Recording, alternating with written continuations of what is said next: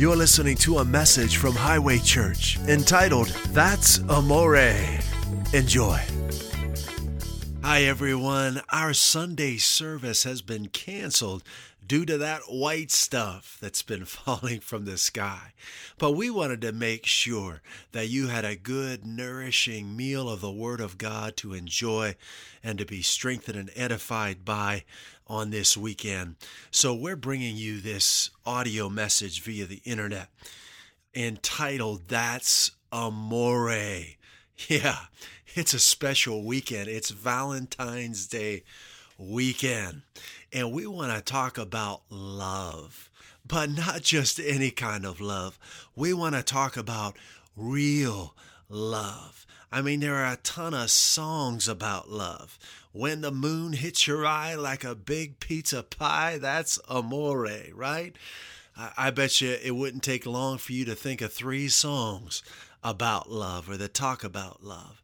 There are a lot of songs about love. There are a lot of books about love. There are a lot of uh, poems and stories and movies, and there are a lot of questions about love.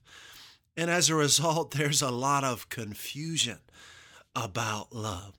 Well, at Highway Church, we want you to experience real love, not a substitute for love, not artificial love, but the real thing. Now, if you're going to experience real love, you need to be able to recognize real love. And we're going to talk about that today. How to recognize real love so you can experience real love. Okay? And you know, as I was praying and preparing for this week's message, I was reminded of some things that I had heard many years ago. And I don't remember what class it was in or exactly where I was. But I remember hearing about a famous experiment that a psychologist did. And what he wanted to do, he wanted to, to see if a, if a child's need from the mother, if their greatest need was for food or for affection. And I don't remember all the details, but I kind of remember just the, the overall point of it. But he used monkeys. And what he did, he took monkeys that had been with their mom, I think, for, for a number of weeks. And then he, he put them in a cage, separated them from their mom, and they still had the food they needed, but they didn't have the affection from the mom.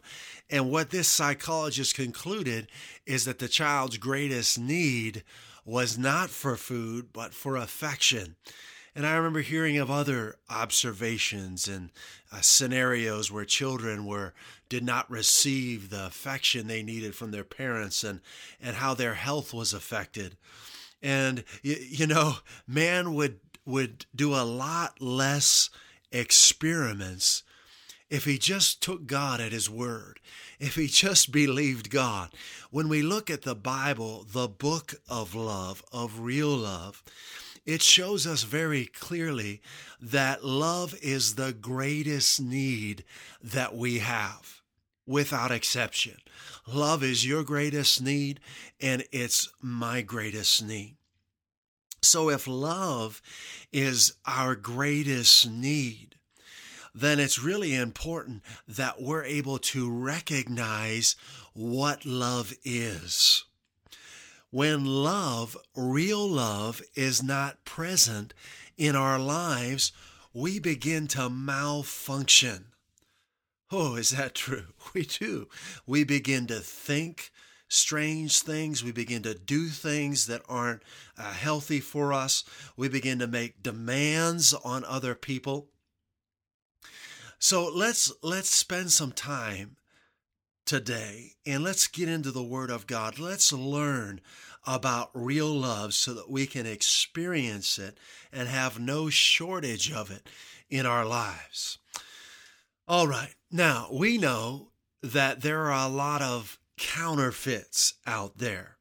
There are a lot of people who call lust love. But the truth is, lust is not love. And we're going to see why in a little while. Now, this weekend, it's Valentine's Day weekend. Uh, a very uh, popular movie came out. It's getting a lot of press. And it's entitled Fifty Shades of Grey. And, and maybe you've heard of it. Um, And you know, I I have not seen the movie, uh, nor do I plan on seeing the movie. I'm not going to see it, and I don't recommend you seeing it. It's a pornographic film, really. Um, it's in it's in regular theaters across the, uh, the across America, but the title I found is very revealing. It's a story uh, about people who are confused, people who don't know what love is. It's a story about lust. And the title is Fifty Shades of Grey. And I think that's very revealing because the enemy of your soul, Satan, your adversary, he doesn't want your greatest need met. He doesn't want you to experience real love. So he wants you to think that love is gray, that it's subjective, that, you know, what you say is love is, is okay for you, and what I say is love is okay for me. But in reality, love is not a subjective thing. Love is not a thing at all. And, and love is not gray. It's not gray. There are not 50 shades of gray about love. Love is not confusing. In fact, when you begin to realize and you begin to experience real love, you'll see that love is very clear. Love is very vibrant. Love is very colorful and it's easy to recognize. So let's get into the book of love. Let's go to First John chapter 4. And as we go there, let's pray together. Father, we, we come to you this day and we put our faith in you, knowing that you are love and that real love is from you. And Father, I pray that everyone listening to this message would experience your amazing love in their lives today. Holy Spirit, I ask you to touch every heart and to speak to every person listening that they would receive who you are in their lives and develop a very real relationship with you. In Jesus' name, amen. All right, so we're in the book of First John toward the end of the Old Testament, the epistles of John the Apostle. And let's take a look at chapter 4, verses 7 and 8. Verse 7 Beloved, let us love one another, for love is of God. And everyone who loves is born of God and knows God. He who does not love does not know God, for God is love. Wow, isn't that isn't that revealing? So love is not a thing, but a who. Love is a who. That's important. Love is a who. Why is that important? Because a thing can change, but a who does not change based on what I believe. Let me give you an example. I'm a who and you're a who, right? Well, my name is Joseph.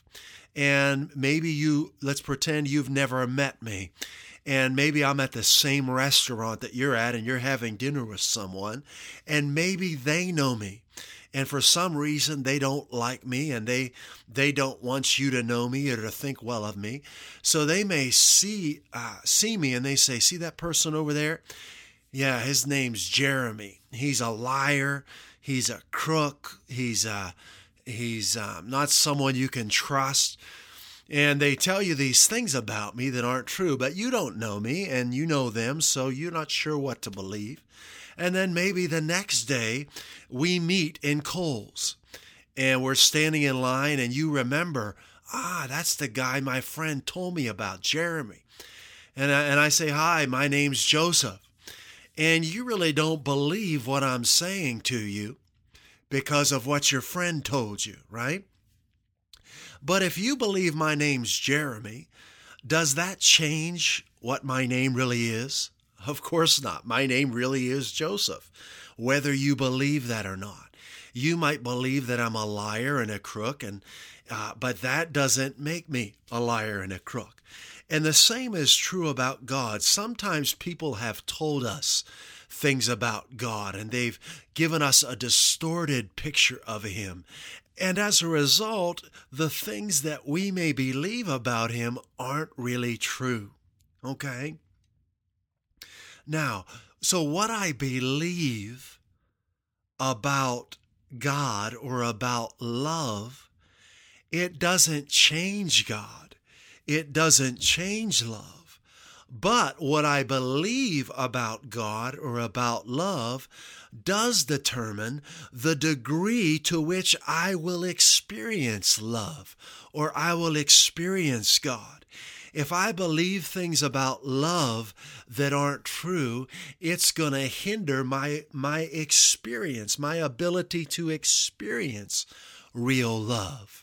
That's true of God. If I believe things about God that aren't true, it's going to hinder my relationship with Him. Not because He is those things, but because my beliefs are wrong. Okay, so love and and faith or believing they go together. Now let's keep reading in 1 John chapter 4. This is verse 9. So verse 8 ended for God is love and verse 9 says in this the love of God was manifested or revealed to us that God has sent his only begotten Son into the world. Why did he do that? That we might live through him. Verse 10 In this, the reality that God sent his Son into the world that we might live through him, in this is love. Not that we loved God, it wasn't our initiative. We didn't come up with this, we didn't invent love, but that God loved us and sent his Son to be the propitiation for our sins. So, love was not our idea. Real love isn't something that man created or came up up with. Real love is who God is, and it was His initiative. He decided to reveal His love for us by sending His Son into the world that you and I might live through Him today. Now, isn't that what Jesus said in John 10 10? I came that they might have life and might have it more abundantly. So we we learn what real love is. We begin to recognize real love by looking at, the, at by looking at this relationship that God the Father has with God the Son. That's what First John says. It says God's love, the love of God, was manifested through through God the Father sending God the Son. So let's take a look at this relationship. And as we see the way that God the Father loved the Son and God the Son loved the Father, we're going to begin to recognize real love in our own lives. All right? So, John chapter 3, let's go now to the book of John, not First John, but the book of John. It's the fourth book in the New Testament Matthew, Mark, Luke, and John. And let's go to chapter 3 and let's start reading in verse 16. We're talking about recognizing real love so we can experience real love. All right, chapter 3, verse 16 of the book of John. For God so loved the world. There it is again. It's His initiative. He is love. That He gave His only begotten Son, that whosoever, this is of His love is available to everybody, whoever believes, but you've got to believe, right? You've got to believe in His love to receive His love. Whoever believes in Him should not perish but have eternal life. I want you to remember that phrase, eternal life, okay? Verse 17 For God, for love, did not send the Son into the world to judge the world, but that the world should be saved through him. Now, that word eternal life. So God or love so loved the world that he gave his only Son, that whoever believes in his only Son would not perish, but have eternal life. What does eternal life mean? Well, in John chapter 17, verse 3, Jesus defines eternal life for us. And here's a great example. If you don't know what eternal life is, it, it, you will not be able to experience it. Okay? So sometimes what we believe uh, about eternal life keeps us from experiencing eternal life. Jesus defines eternal life in this way verse 3 of John 17.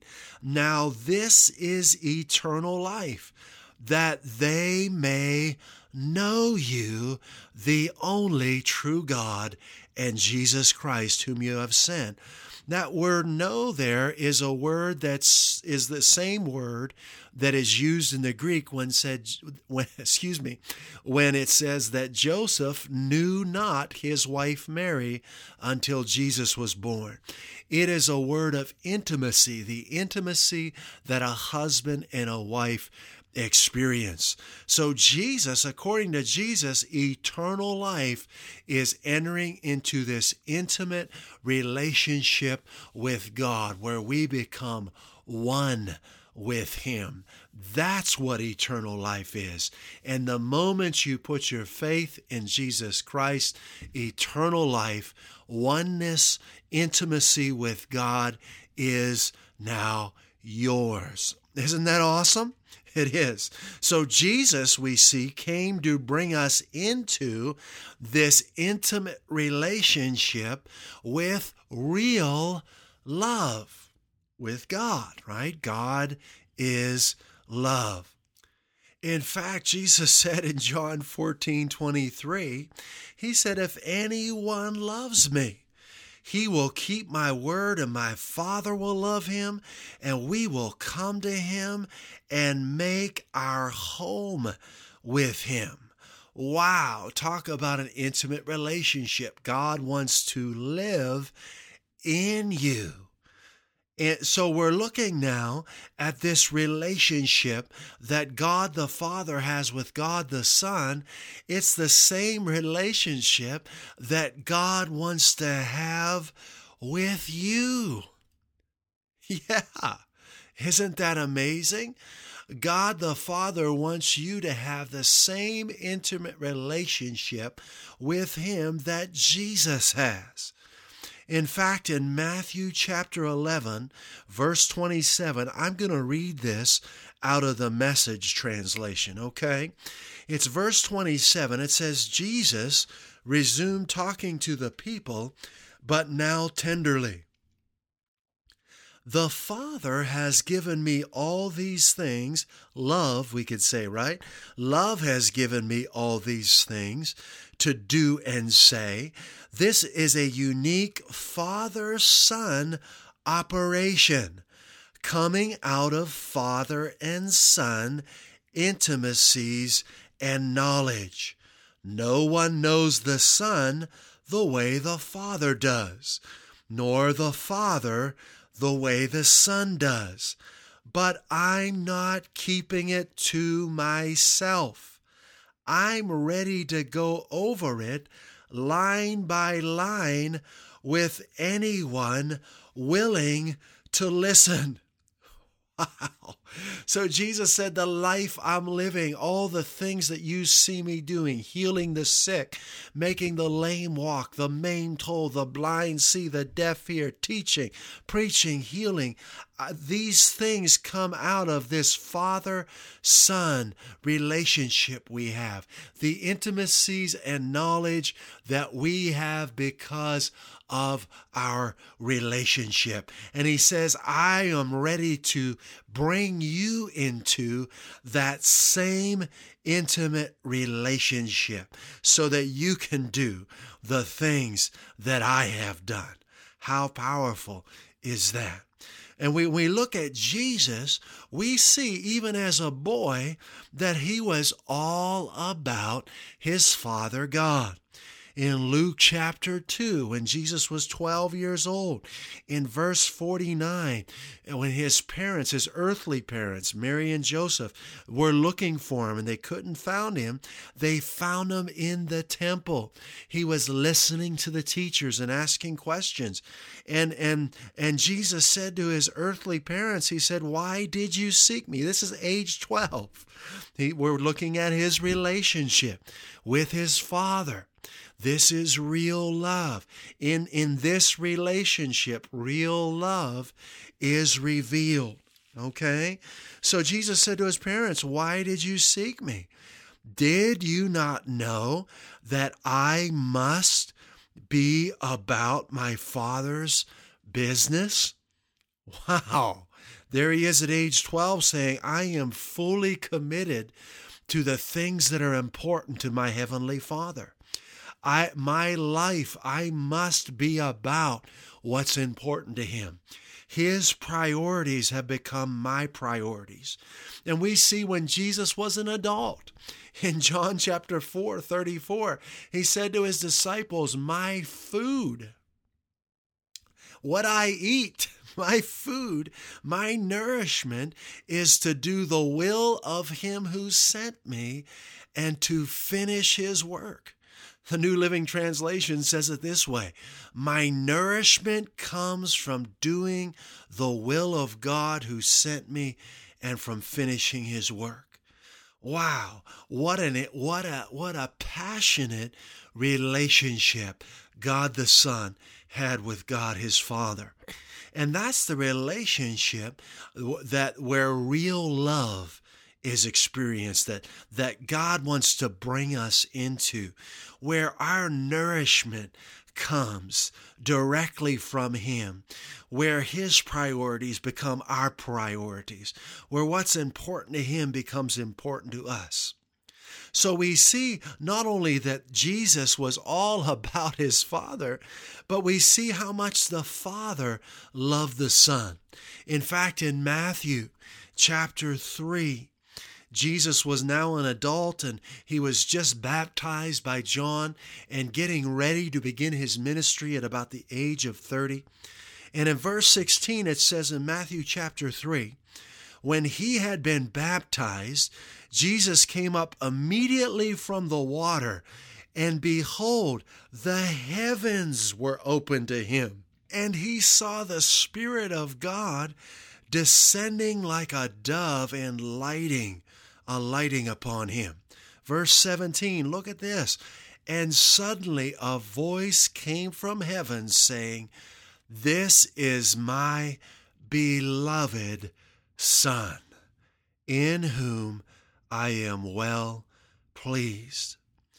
But I want you to know something. Not only did God love Jesus, his son, so much, but he saw beyond his beloved son it tells us in First John, to you. He was looking beyond his son because not only did he love him, he loved you.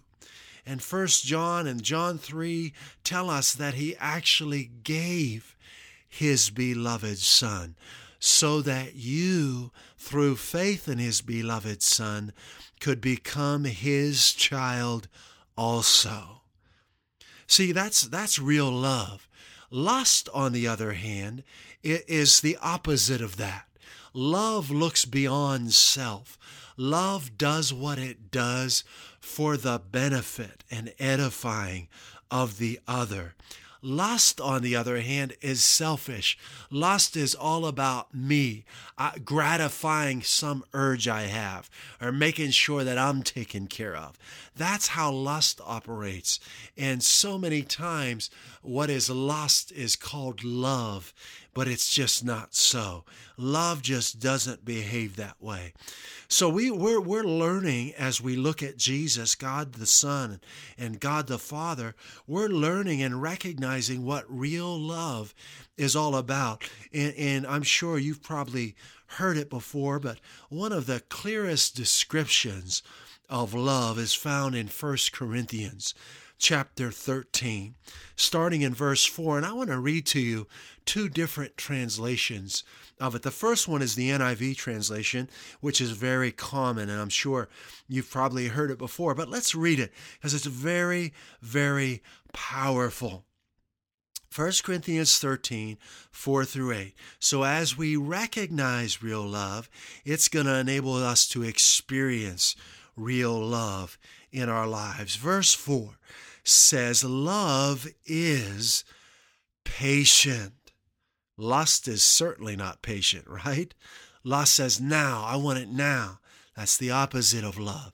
Love is not that way. Love is patient.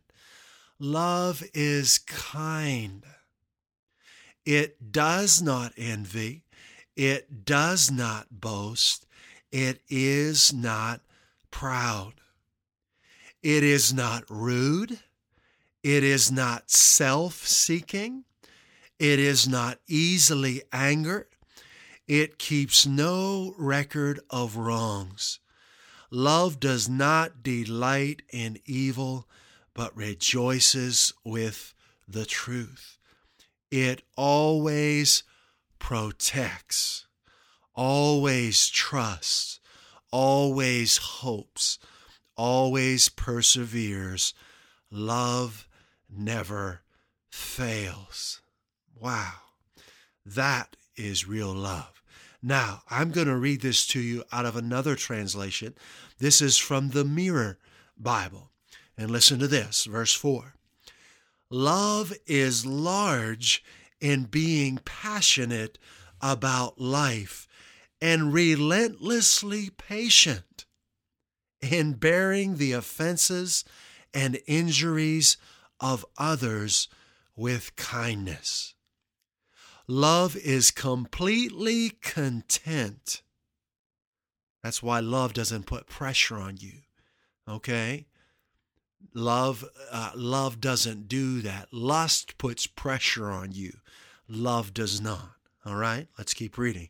Love is completely content and strives for nothing. Love has no desire to make others feel inferior and has no need to sing its own praises. That's powerful. That's just verse 4. We're going to keep reading. But I want to encourage you as you're listening to this message, I want, to, I want you to take a good look at the relationships in your life. Are they relationships that are based on real love? And if they're not, I want to encourage you to put your faith in Christ and ask Him to bring relationships into your life that are full and based on real love. All right, let's keep reading in verse 5 from the Mirror Bible. Love is predictable. Hey, how about that? And does not behave out of character. You can trust love, right? It won't hurt you. It won't harm you. It won't walk out on you. Love doesn't behave that way.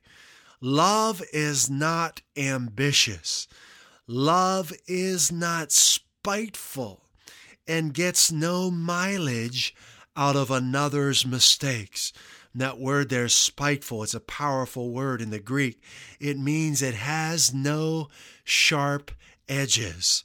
So love has no sharp edges. Wow, you won't get caught. You won't get hurt in a relationship that is built upon real love. Mm, that's powerful. Love is not spiteful. Let's keep reading. Verse 6 Love seeks no joy in injustice. Love's delight is in everything that truth celebrates. See, this is opposite, so opposite of the movie Fifty Shades of Grey, right? It's the total opposite. All right, verse 7 Love is a fortress where everyone feels protected, rather than exposed. That's real love. Love's persuasion is persistent. Love believes. Love never loses hope and always remains constant in contradiction. Love never loses its altitude. Wow. Love never, I love that. Love never loses its altitude. That word there in the Greek means to lose height or to stop soaring. Love is so strong. Real, there's nothing weak about real love. It is the strongest thing there is. Well, it's really not a thing, it's a who, right? Love, God is as strong as strong gets. He is perfect strength. And real love is perfect strength. Real love wants you to soar, to fly above the issues and circumstances of this world, to be the head and not the tail, to reign in life through Jesus Christ. Real love, God has the best in store for you. And I want you to know that real love will take you places that you could never go without real love.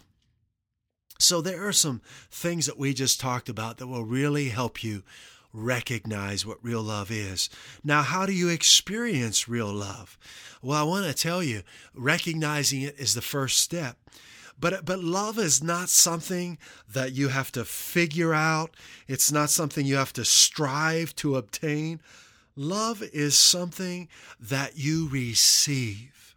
All right? It's, it's something that has been given to you by God, and it's something that you receive. And the very first step in experiencing real love is to receive God's love for you by putting your faith in what He did for you by sending His Son. All right? Jesus said, I came that you might have life and life abundantly. And that is as true as true can be, but you're not going to experience that until you believe it. So that's the first step is believing what God did for you through his son. Believe that he loved you that much, that he gave his one and only son for you so that right now, today, you could begin living abundant life. You could begin soaring over the things that that kept you down, over the things that used to bind you. You could be free from them, and that today you could begin walking in strength, in health, and in real freedom in your life.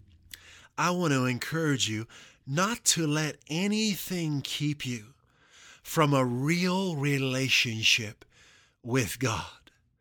I want to encourage you to believe John chapter 3 verses 16 and 17. Believe John 17, 3. Believe John 14, 23. Believe 1 John 4, 7 through 10, that God did all of this just for you. I want to encourage you to make your relationship with God, with real love, the priority of your life set him above everything else. How do you do that? Well, one, one, one very important way is to make time each day to spend with him. This is not a religious thing. This is not um, uh, done out of religious duty.